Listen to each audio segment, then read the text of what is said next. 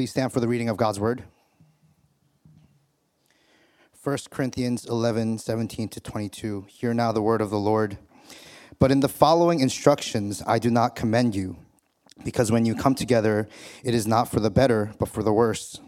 For in the first place, when you come together as a church, I hear that there are divisions among you, and I believe it in part. For there must be factions among you in order that those who are genuine among you may be recognized. When you come together, it is not the Lord's Supper that you eat. For in eating, each one goes ahead with his own meal. One goes hungry, another gets drunk. What? Do you not have houses to eat and drink in? Or do you despise the church of God and humiliate those who have nothing? What shall I say to you? Shall I commend you in this? No, I will not. This is the word of the Lord.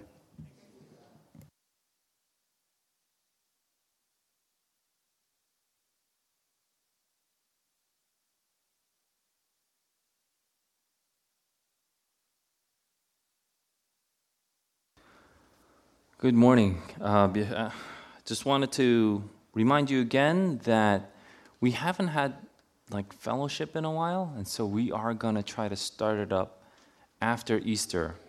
Uh, this is why we're asking that you RSVP. We're going to hope that it'll be like good weather. Uh, historically, we looked at like the years past, and around this time, it should be in like the upper 50s by Easter.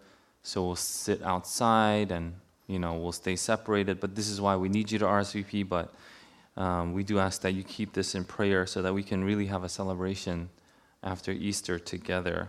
Um, and so, as we begin today's sermon, let's start with a prayer. God, our helper, helper, by your Holy Spirit, open our minds that as the scriptures are read and your word is proclaimed, we may be led into your truth and taught your will through Jesus Christ our Lord. Amen. Starting from the beginning of this chapter, Paul started to take up issues. So he started to take up issues with the Corinthians. And the Corinthian, the people in the Corinthians didn't necessarily ask him about it like we saw in the previous chapters, but he started to initiate and take up these issues. The first one was on how men and women were to conduct themselves in the public gathering. When he started, he said that, if you remember, that he commended the Corinthian church with keeping their traditions or doctrines that Paul had given them. This time, however, he does not commend them. This time, it's seriously bad, right?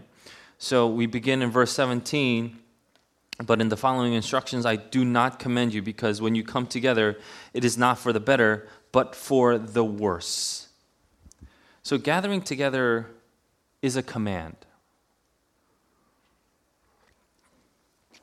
It's most notably expressed in Hebrews 10:25 where we are commanded not to neglect meeting together. Meeting together encourages others.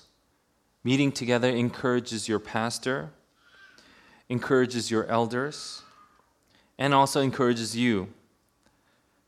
Meeting together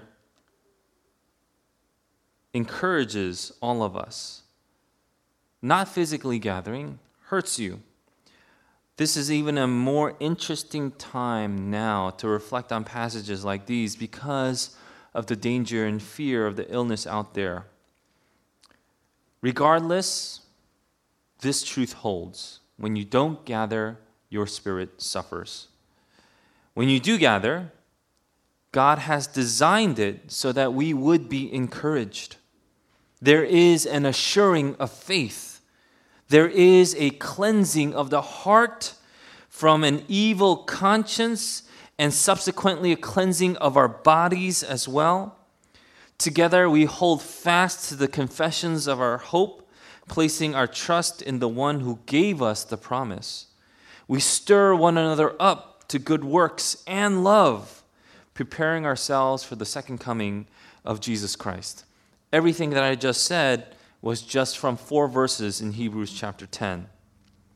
I would imagine if we took the time, this list would be much longer. We do have online capabilities for our weaker brothers and sisters, and when the rest are physically able, through various means of preventative measures or vaccine, vaccinations, I believe there will be an exultation. That means great rejoicing when we all can meet together at the table again.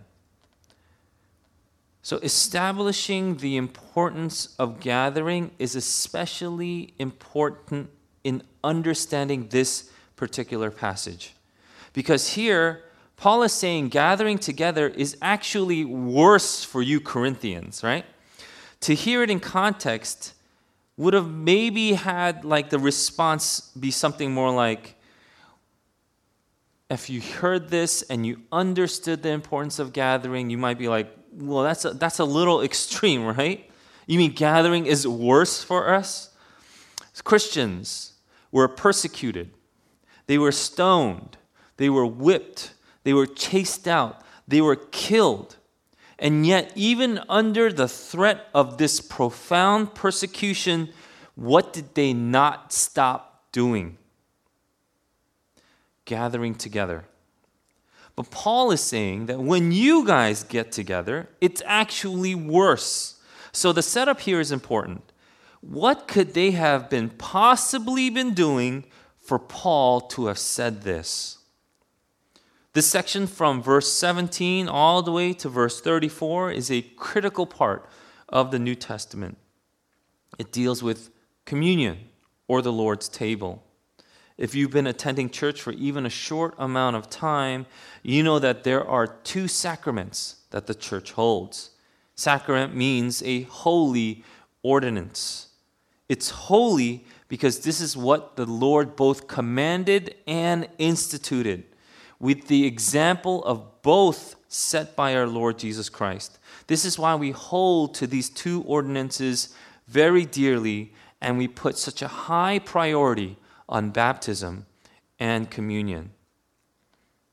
I would think that we should feel so strongly about these two ordinances that if anyone else doesn't, we should, com- we should question their commitment and obedience to the faith if they have not been obedient in these two areas. And that's my challenge that we should give to one another. If the church historically has felt so strongly, so deeply, has prioritized it. It's such a great level. These two sacraments, we should question even ourselves of our commitment to the obedience and faith if we are not obedient in these two areas. Perhaps it may be easier for us to obey and participate, but not really particularly struggle when it comes to baptism. The Lord said to do it, so we just do it. Sometimes we could struggle with obeying the Lord's commands. Sometimes there are difficult portions in the scriptures for us to ponder and reflect on. But when it comes to baptism, I would say the vast majority do not necessarily struggle with it unless you're struggling with your faith. Then that's another story. People of faith get baptized. Now, the question of us struggling with communion then is also an interesting one. For one thing, communion is a vital part of the Christian life. You cannot miss communion. You can't ignore communion. It's not just an add on to a service once a month. It's not a ceremonial ritual. It's something that is to be weaved into the life of the believer. So, in terms of us struggling with communion, before you answer that, let's go into some context and issues that the church in Corinth faced. In the first letter to the Corinthians, Paul addresses many issues that the church faced. But it was more than just issues, they were more like abuses. They abused their freedoms with their leaders. Remember, I am, I'm with Paul, I'm with Apollos. They abused their discipline. We had a man in bed with his father's wife, and they not only not disciplined him, they were arrogant, it says. They were reveling in it. They sued one another. They married whomever and whatever they whenever they wanted, and the list goes on. One of the abuses that we'll see this morning is the way they had perverted communion. The Lord's table was turned into a drunken feast. This is the issue that Paul will write about from verses 17 to 34. Granted, I'm only going to do half and Pastor Paul will take the rest in the following week. But the Apostle Paul is very upset. How upset is he? he uses, in particular, very strong language and even points to people dying and getting sick because they abused the Lord's table. Some died, others are sick, and so they had better do something to turn this ship around because it's about to hit a bunch of rocks. What's so important about the Lord's Supper? You see, on the night before Jesus' death, he gathered his disciples in the upper room and he had the Passover meal with them. We went over this in Matthew, we went over this in Exodus, but as a Jew, you had to meet in person and you had to meet in Jerusalem to eat the meal. The Passover was a special meal designed by God to commemorate the exodus from Egypt. God had delivered Israel out of Egypt, and they were to remember this. The Israelites were enslaved by the Egyptians for over 400 years. God would choose Moses to lead them out of Egypt into the promised land. That's a land flowing with milk and honey, a term to signify abundant riches. To do this, God used plagues to punish Pharaoh and the Egyptians for, from prohibiting the Israelites from leaving to worship God. When the final plague hit, and the firstborn of everyone in Egypt, this is including the animals, the firstborn of everyone in Egypt, including the animals, died, Pharaoh told them, Go get out. Get out of here. Since then, all throughout Jewish history, annually, the Jews would hold the Passover meal as a remembrance of God's mighty hand delivering them from their enemy. And we know that this goes on still today. But on the night before Jesus' death, Jesus took this meal, this particular meal, the meal that God had instituted and that the Jews had followed for thousands of years, and transformed and transitioned it into a new meal he was effectively saying this the Passover meal, where you had the firstborn die for your deliverance from Egypt, really pointed to my death. My death for your deliverance of your sin. He would take the bread from that meal, and this was his body given for us. He would take the cup from the meal, and that was his blood shed for us and he would say, Do these things in remembrance of me. Now, the people of God don't go back to Egypt to remember God's salvation. We go back to Calvary. We go back to Jesus. The people of the Old Testament would look forward even when looking back on the Passover meal. And now the people of the new covenant look back to Christ's death and resurrection while looking forward to his second coming when we take communion. This was one of the key and defining acts that the disciples of Christ did when they joined the church.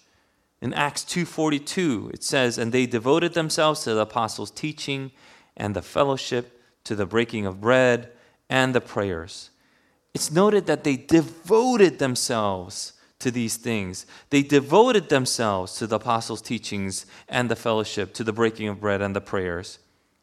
To the apostles' teaching, that's doctrines and traditions. This is why the early church was unified, and this is what they were unified in doctrine. Koinonia, which is translated to fellowship. It's a deep fellowship with other believers. And this is what we call today ministry. The breaking of the bread. It's more than just a common meal. Communion was incorporated into this. And the prayers. Prayers are not just the ad hoc prayers, but the prayer implies that they were prepared and regularly confessed. This is why they gathered. It's impossible to do these things without gathering. Someone called me recently and asked me why I thought it was imperative for our church to meet. This person doesn't attend our church, and so they were confused as to why I made it such a priority when the church that they attended did not.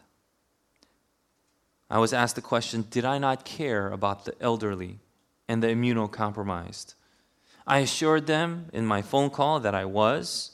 In fact, I do also have aged parents with one that is immunocompromised that actually attend this church, that's watching this right now. However, the Word of God is clear meeting is a priority.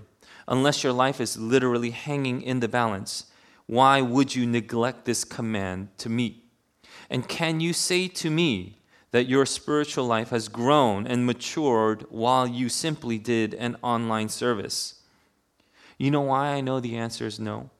Because I see clear principles laid out for us that we are to take seriously. For a time, we couldn't meet. For a time, it was dangerous. We had no idea what was going on. So we wanted to take care of our neighbors. And so we, in fact, did close our doors and we did a solely online service because we didn't want our neighbors to potentially suffer from something we didn't know much about. Now, as of March 12th, that's just a few days ago, we've had 532,000 people die of COVID. And this is out of the 29.35 million cases, positive cases reported. And mind you, these are cases reported. Uh, no, no one is denying that if you get a case, if you test positive, it won't hurt. I'm not denying that, that if you are symptomatic, this is going to be painful for a lot of people. But if we're purely looking on numbers, which in my humble opinion is far more conservative in the positive cases that are that have been reported. I mean, I look at um, my father-in-law and my mother-in-law and my brother-in-law. They all tested positive for COVID about a year ago. They suffered really badly. My mother-in-law had to be hospitalized, and there was no room in the emergency room. Uh, they put her in the hallway, and they gave her some oxygen in the hallway on a couch because there were, there were no beds. And so there was uh, quite the scare that we were praying through. But my father in law and brother in law also had it, but they just sent them home. They wouldn't even test them. And so those are things that we have gone through in the last year. Uh, I do believe we have gotten much, much better. And I praise God for that. Our therapeutics are better. You know, we have vaccines now. And so it's, it's a much more hopeful state that we're in. Uh, but even if you included that time, when it was really bad, we have a death rate from the reported positive cases of less than 2%. It comes out to like, if you do the division, it comes out to like 1.8%. And that's not counting the chances of you contradicting COVID in the first place. Immediately, when I share this with people, some people think that I'm not taking COVID seriously and I would respectfully disagree. I disagree. I think I take it more seriously than those people. Taking it seriously would be to put COVID on the scales of danger, assessing the risks, taking the necessary precautions, and then living out your life prioritizing what is most necessary. That's the question. What is most necessary for you to live? And so, breaking bread was a fellowship meal that the people in the ancient world held dear. And I'm convinced that with the other scholars and historians of this period, that communion was also involved. This was a priority for them.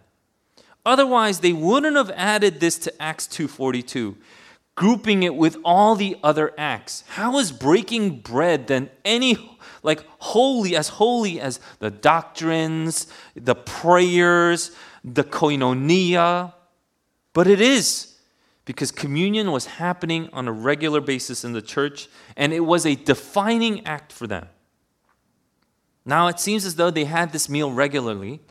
Uh, when Peter preached at Pentecost, we had people from all over the world hear the message They would repent. They would get baptized. And then what? And then what? They were added to the number. What does that mean? Put two and two together. That means they didn't go back home. They were all from all over the world. They heard the message, they repented, they were baptized, and they didn't go home because they were added to the number. That means they stayed with the disciples. This is why they even needed to add deacons just a few chapters later. But because of this, the Christians who had something, just two verses later says, the Christians who had something would sell all their belongings so that they could support this incredible influx of new believers.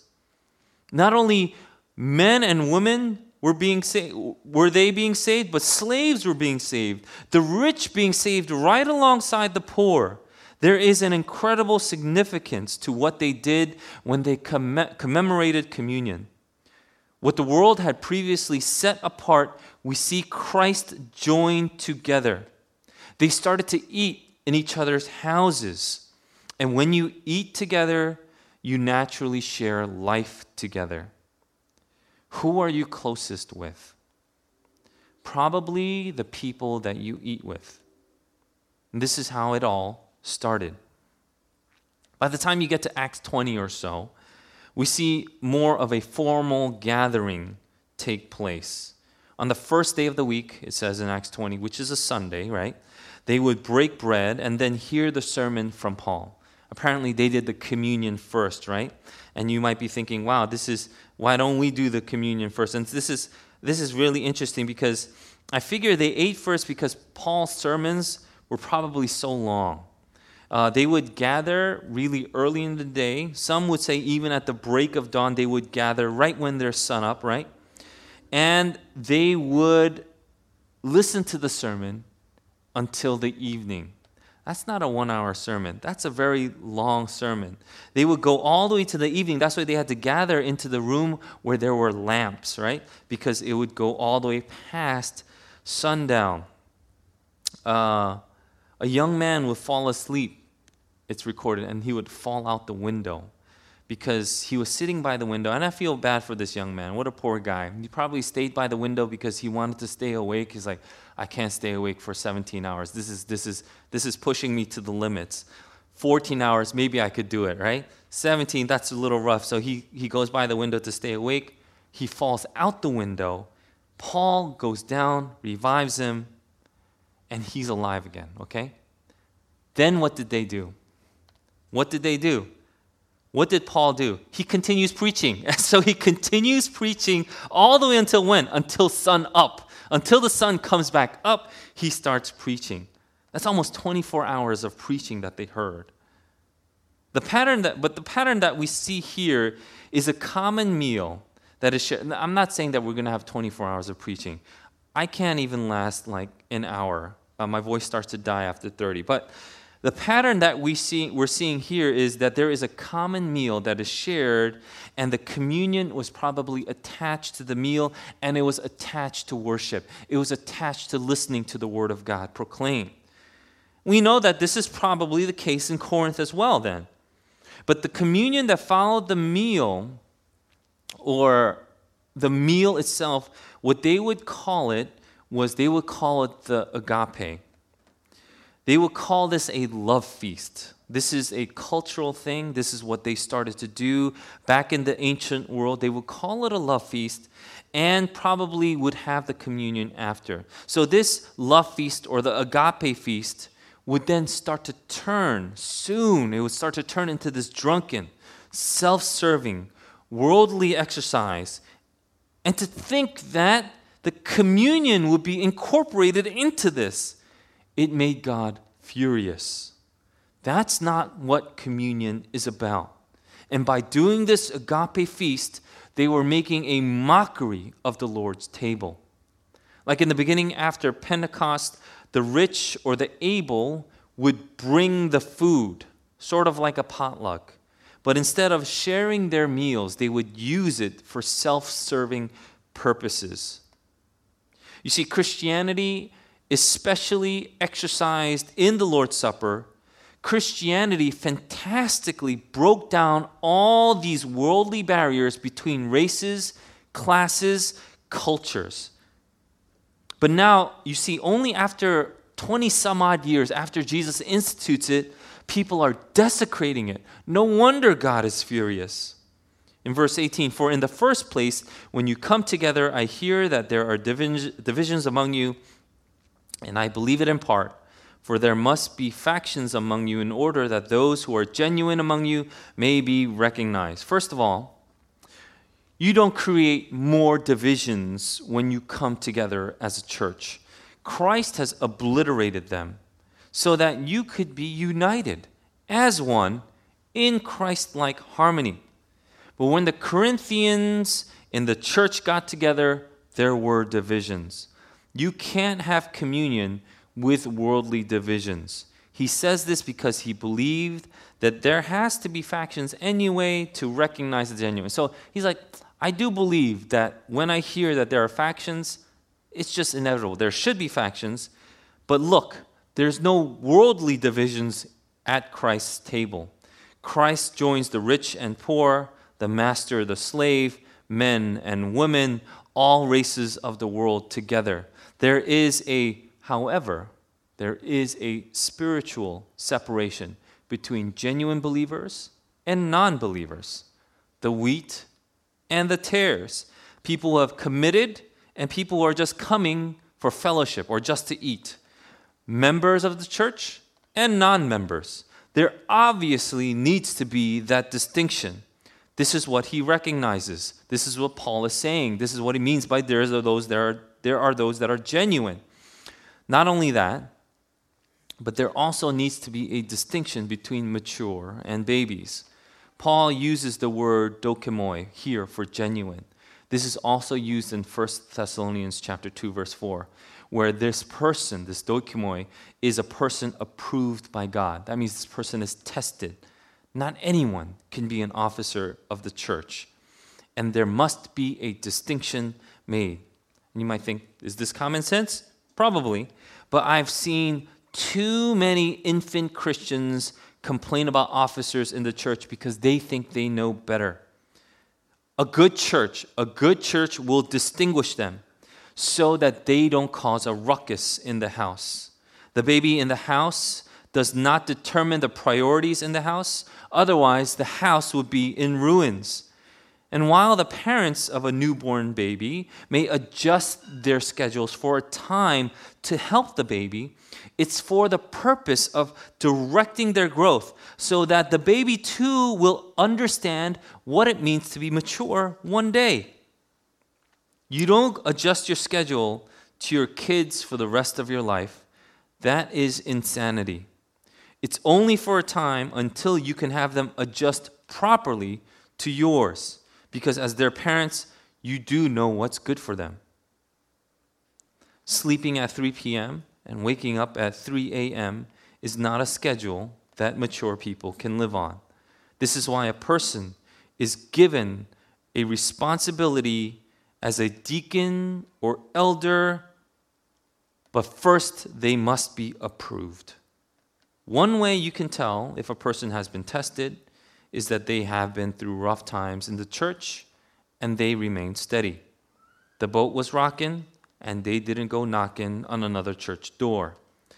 Not only that, but you also get to see how a person handles adversity through the tough times, times of disagreements, problems, when a tough doctrine comes along. How do they handle that? Those people that throw tantrums and continue to disrupt, not an officer. If an officer does that, disciplined. You would rather then see the person of distinction, these people that are mature, they would fight for unity. If you're new to this church, know that there is a distinction between you and an officer. Verse 20 When you come together, it is not the Lord's Supper that you eat, for in eating, each one goes ahead with his own meal. One goes hungry, another gets drunk. But this is not the distinction that Paul is seeing. They were having this agape love feast, and the rich would get there earlier. They probably had better mediums of communication. They had the newer iPhones, so they got the message quicker. It wasn't the green bubble. It was like, ugh, right? So they would get there and they would eat all the food. And by the time the poor people got there, green bubble, oh, disgusting, right? But by the time the poor people would get there, all the food would be gone. So one goes home hungry and the other is drunk. You cannot call this the Lord's Supper. This is a desecration of the Lord's table. It is blasphemous. You can't treat others that the Lord has called your brothers and sisters as a lesser citizen of the kingdom of God. Yes, meeting together is a command of God, but meeting together in the name of Christ and doing the very opposite of what he wants is blasphemous.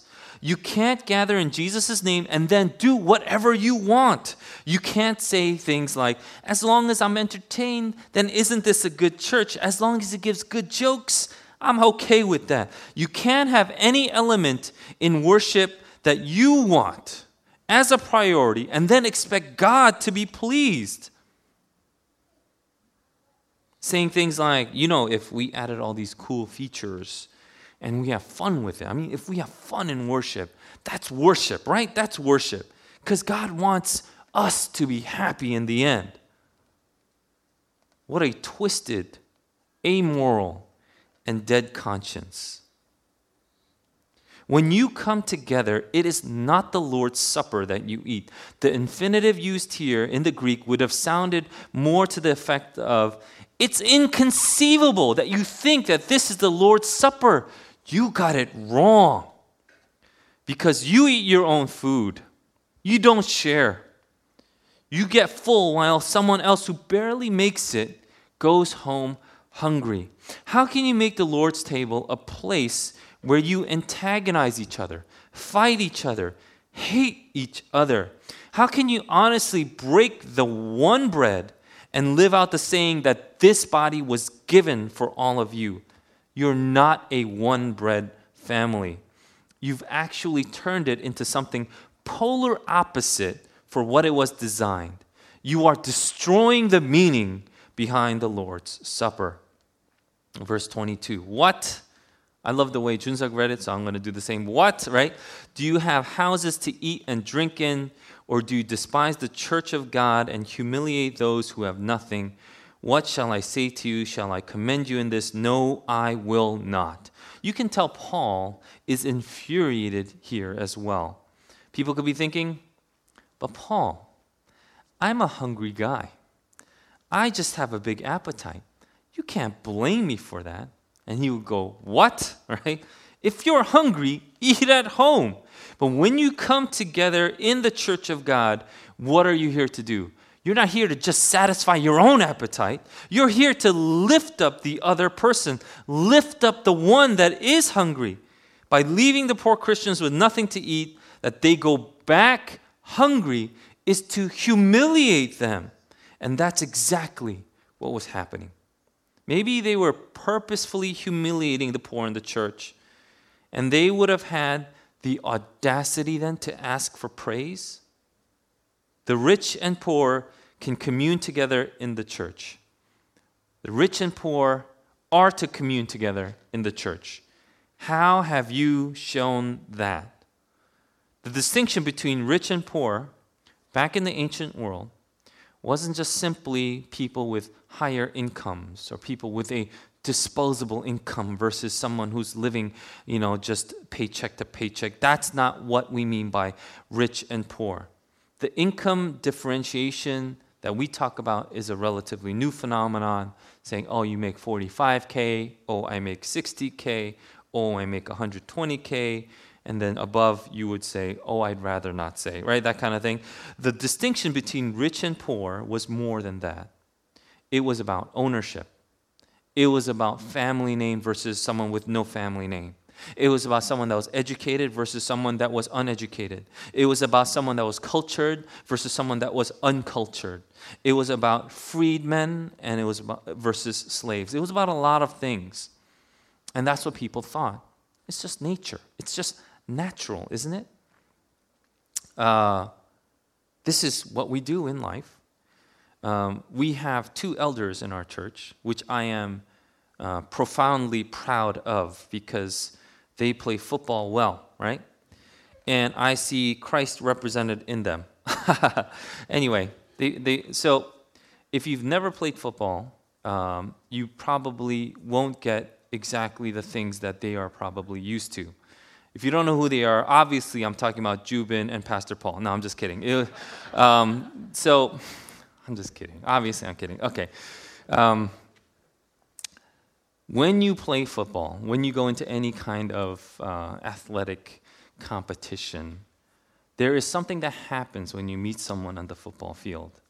Um, there is a pre-game psychological warfare that happens, whether you know it or not. Whether I'm stating this to you and then you're like, "I didn't know that." It doesn't matter if you knew or didn't know. This is what happens, and this is what we commonly call sizing each other up. Okay, sizing each other up. This is what all of nature does.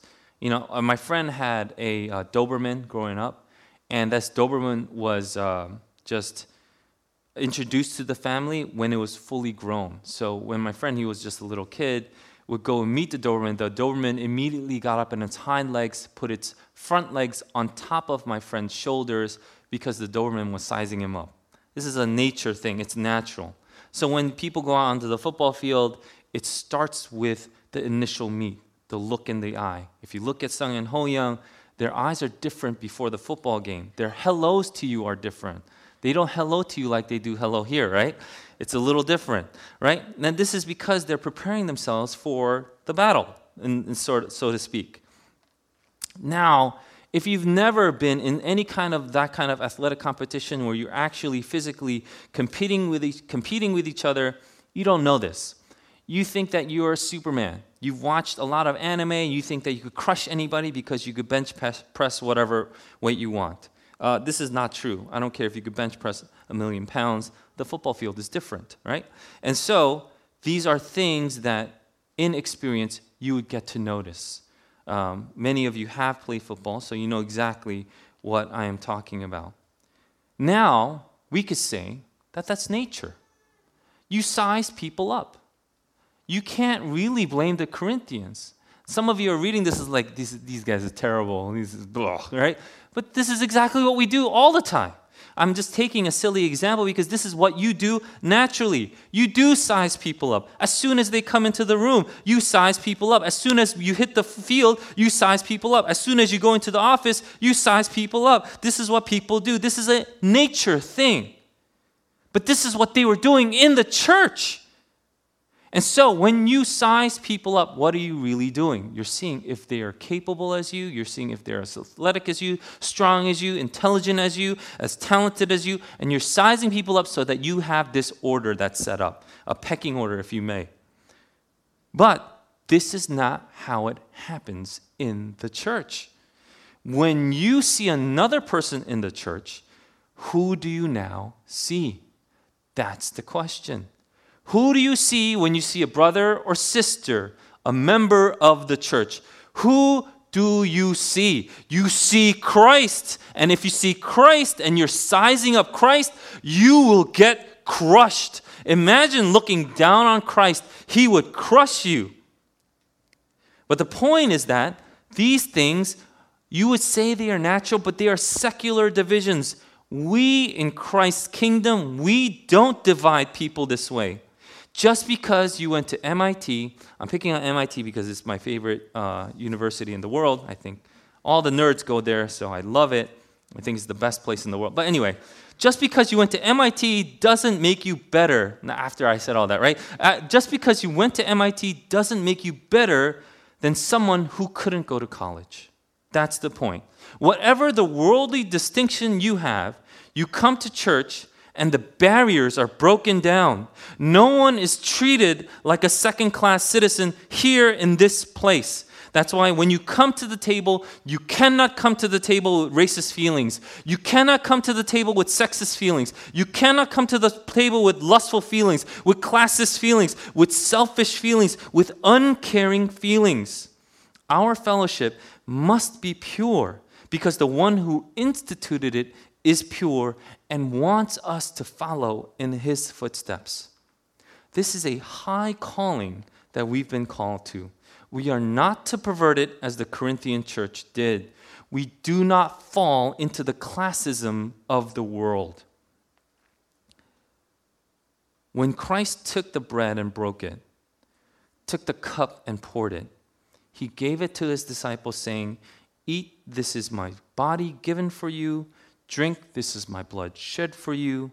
This is something that unites us in what is deeper, stronger, and more preserving than anything else in this world. This is what we've been given to remember what Christ has done for us. Then let us live according to what we see here. Seeing Christ in others and doing what he teaches us to do, loving one another as he has loved us. Let us then live according to what we see here in the scriptures, seeing Christ in others and doing what he teaches us to do, loving one another as he has loved us. Let us pray. Lord, we thank you for the word that is given, the hope that you give us in Christ, the strength that you give us by the Holy Spirit. And so now we come to you with a humble and broken and contrite heart, asking for forgiveness of the times where we actually brought the world inside instead of living by what you have designed and designated in this church, your body. Help us to live according to your scriptures, your word now, seeing Christ in others and loving one another as you have loved us. Let's take this time to pray and confess to the Lord where we have actually desecrated the table ourselves when we didn't think or follow in His ways and do the things that He has commanded us. But let's also pray that the Spirit of God would give us strength and power to live according to what He has dictated, according to what is truly love, according to what is truly good and pure. Let's pray.